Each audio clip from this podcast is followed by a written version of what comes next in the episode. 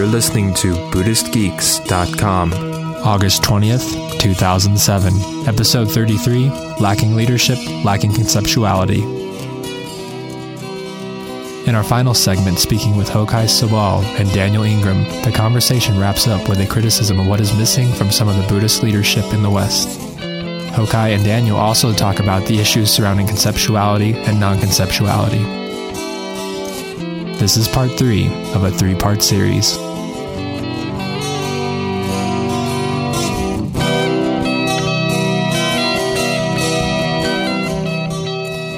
This episode of Buddhist Geeks is sponsored by the Do No Harm Movement.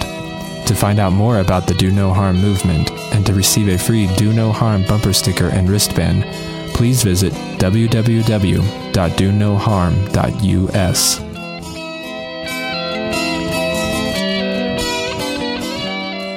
There's this influence of Asian teachers also, uh, which I will be very frank and clear about it. There is a tradition in Asian countries not to talk about personal uh, attainments. Okay, it's a it's a cultural thing. It has nothing to do whatsoever with Buddhism. Right. It's a cultural thing. It has nothing to do with the core teachings of the Buddha or with meditation. And this transmits into this egalitarian culture in a very weird way.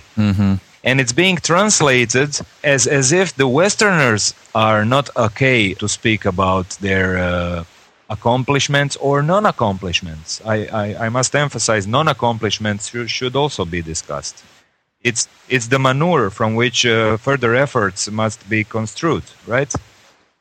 That's true. And you take something that was actually sort of like hyper secretive and super hierarchical and authoritarian, which is essentially how it is in the uh, Eastern Yeah. uh, traditions, and somehow it translates to the exact same rela- uh, reaction and uh, you know set of taboos in a culture that theoretically is all egal- egalitarian and open. When in fact, Yeah, the, but uh, yeah, it's- the it's a different meaning, but- and open ends up being Yeah. the same sort of hyper secretive and authoritarian in a That's perverse right. kind of it's, way. A, it's, a, it's a different context, a different culture, but the same taboo. Right. Interesting. That's getting into a really interesting kind of conversation. Where, where do you, where do you think we could go with that? Because I I'm wondering. The main question I'm thinking is how do a group of people who want to be open about what they've experienced or want to be open, uh, even if they haven't experienced a lot, want to be open about it being possible. I'll just give one e- example from my own experience. I was on a three month uh, retreat at IMS, Insight Meditation Society in Massachusetts, and I was kind of joking, but kind of being serious with the guy that I was doing work with before the retreat started. And I said, I said, so uh, you know, I plan on getting enlightened while we're doing uh, dishes. And I was kind of joking, but I was also feeling him out. And he he was there for the three month retreat, and he said, "Oh, enlightened. You know, I I you know I at some point I thought that might have been for me, but you know, no, I, I don't know about enlightenment. I don't know if that's that's what I'm you know going to do here." And I was like, and I, I wanted to kind of take him on a little bit, challenge him, and be like, well, why are you here? You know, he was just out of school and, you know, had three months. Like, why else would he be there? So, how do we, mm-hmm. you know, how do I and how do other people that want to speak openly, how do you do it skillfully in an egalitarian community that really frowns upon that kind of thing? Do you have to just go and form your own community or do you just have to just get, you know, kind of put on the cross, so to speak? I think that being put up on a on a cross and just being you know sort of straightforward in everybody's face about it, I've, I've actually tried that approach in my uh, younger days and found it a complete disaster. Uh, that led to nothing useful, um, and uh, so so take it from me. It's it's you know while I'm uh, way into openness about this stuff uh, with you know sane limit because there are people for whom you're just going to appear to be a raving you know threatening lunatic at best, and uh, it's going to do nothing useful at all. And so while I am a- advocating openness, I'm advocating some sort of sane moderation in that. Um, but I think the real tragedy is the lack of leadership from the top. Both Yeah. the Western teachers, you know, who, who do have, I think, the respect to pull it off, and the uh, Eastern teachers who it's just not in their cultural makeup. I, I think that the, the real tragedy is the uh, Western teachers who just haven't been nearly open enough and straightforward about it in sort of grander uh, public contexts because they re- think that the uh, uh, widespread ridicule and uh, confusion that would likely uh, come from that uh, would simply not be worth it. But I will claim that a lot of these people really do have the clout and I think they, I actually have envisioned them all getting together, sort of as a mass intervention. You know, and Jack Kornfield and Christopher Titmuss or Christina Feldman or all these people getting together and just saying, "Look, this stuff can be done. Here's how you do it. Here's how we did it." And uh, you know, it would be even fun if they could stand up with some of the people in the funny hats and strange robes and interesting um, trappings. You know, some of the Eastern teachers to get up there and actually all do it together. I think it'd be a glorious breath of fresh air that is unlikely to occur anytime soon. But anyway, it's my dream. yeah, keep dreaming. No, in the meantime, in the I was just uh, yesterday or the day before I was looking uh, a lecture of someone uh, of someone uh, quite famous in America, explaining in the video that uh, uh, it, for Buddhist practice, and this is like a, almost a precise quote: nothing needs to be believed and nothing needs to be rejected. I mean, what kind of introduction is that? Mm. You, you, see what I'm saying? Yeah, that's it's that's it's, it's like it's like it's like yeah, it's like going to the extreme of, you know, nothing needs to be done at all. Just, you know, breathe in, breathe out, and everything will be fine. Do you think that works yeah. for some people, or is that just, you know, is that just preposterous for beginners to hear that kind of message? I think there is the rare practitioner, and I mean extremely rare, for whom that sort of extremely stripped down, hyper immediate, sort of non conceptual uh, just be with it teaching has some benefit. I think those people are incredibly rare and it, very unusual. Sort of like the there's this uh, Tibetan concept of the sort of the three vehicles. You know, and I, I actually don't like the concept a lot, but I'll, I'll throw it out here because it does sort of make a point.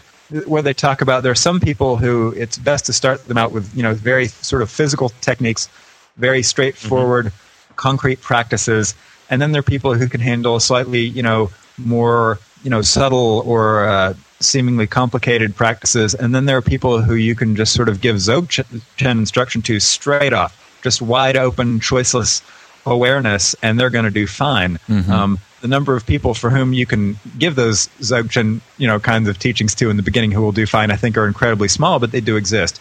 And the problem it's is imagining it's, that, that they that those kinds of teachings that that on on rare occasions can be applied to people in very special circumstances or people in very specific stages of practice where they've already done enough of the foundation stuff to get to a point where that kind of stuff is helpful for them. To imagine that that works for the vast majority of people, I think is is severe delusion. Mm-hmm. I think most people benefit far more from learning very simple, straightforward techniques, getting their concentration very strong being put in what I'll call sort of call a narrow box, like a narrow box of a course mm-hmm. curriculum, mm-hmm. you know, or something like that, and told to do very specific things very well. The vast majority of people benefit far more from that because then they do get the foundation of uh, technique, they get the foundation of discipline, they get the foundation of strong concentration, and then they can turn that strong concentration onto penetrating the truth of things. And the vast majority of people do far better with that than they do with just some sort of vague, oh, it's all right, you're okay, just be here and accept yourself, and it'll all be fine because you're perfect as you are. You know, and that kind of wow, stuff Daniel, just makes my I just, skin crawl. I just uh, hit the uh, the fourth stage of enlightenment right when you said that. Nice, thank you. Great.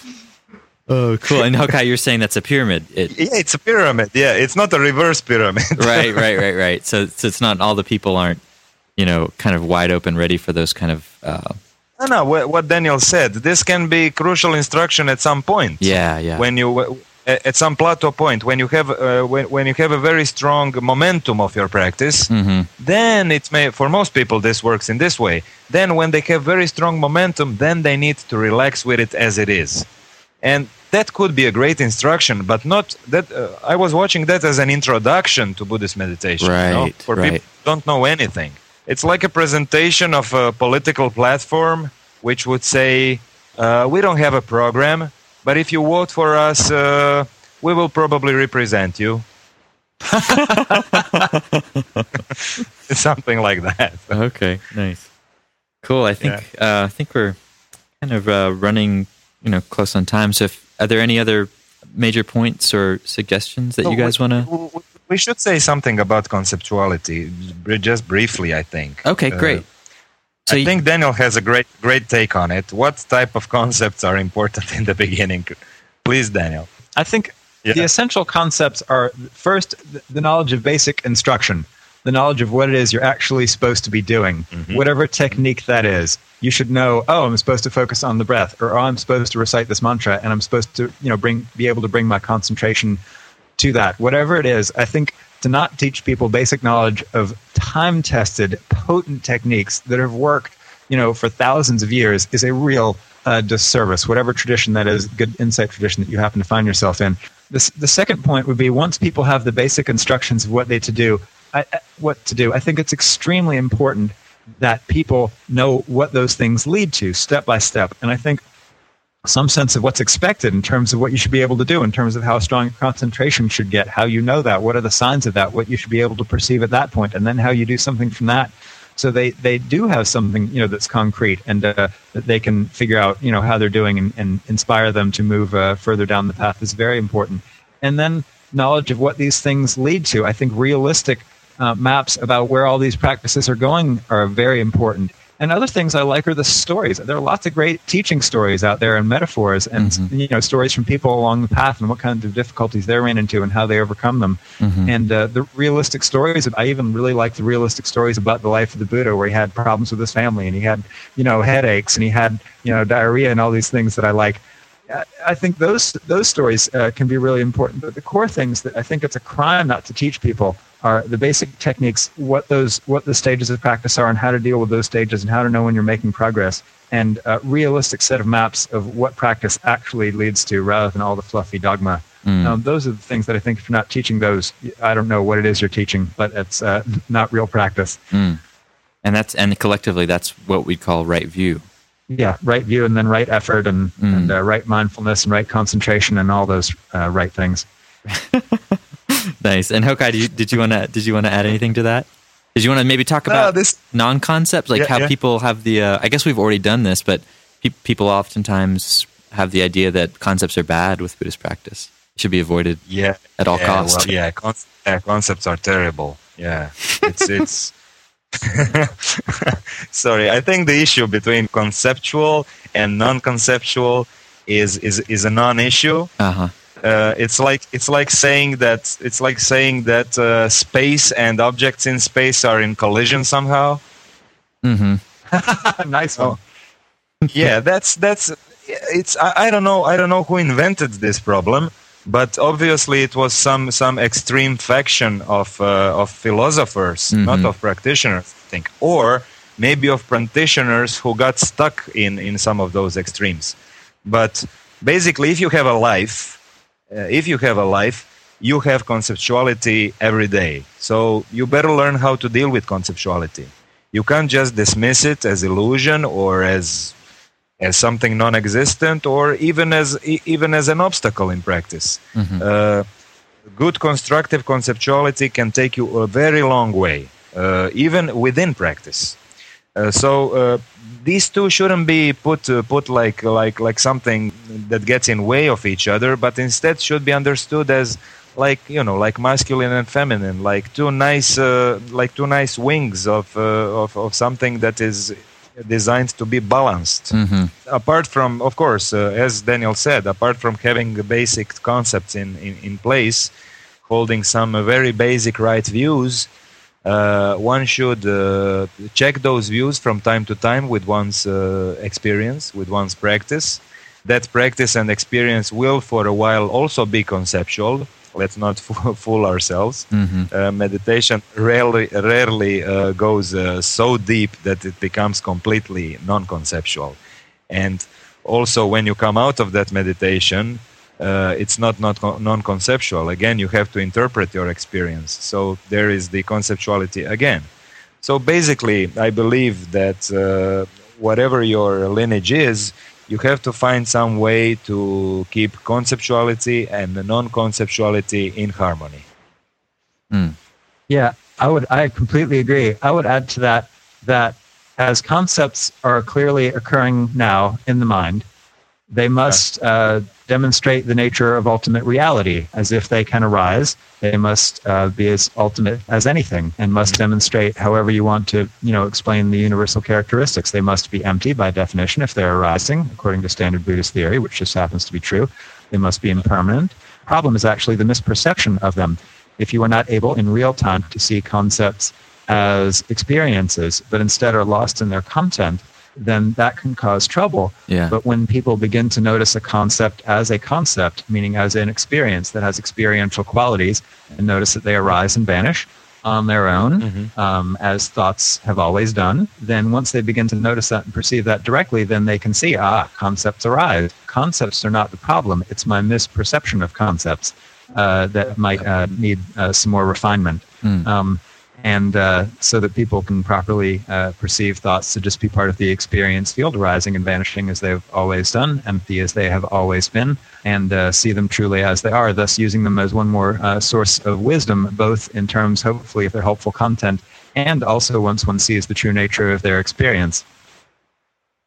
Nice. Great, great. This is very nice. yeah.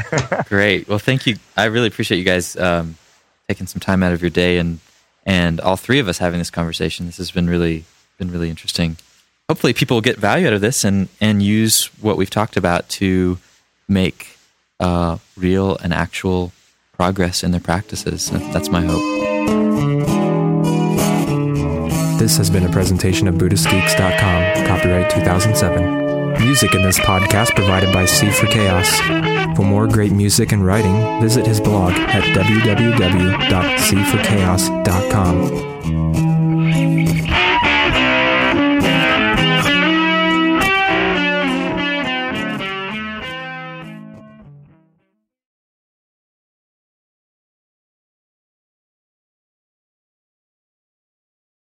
Join us for the fourth annual Buddhist Geeks Conference, hosted in partnership with Mindful Cyborgs and Shambhala Sun from October 16th through the 19th in beautiful Boulder, Colorado.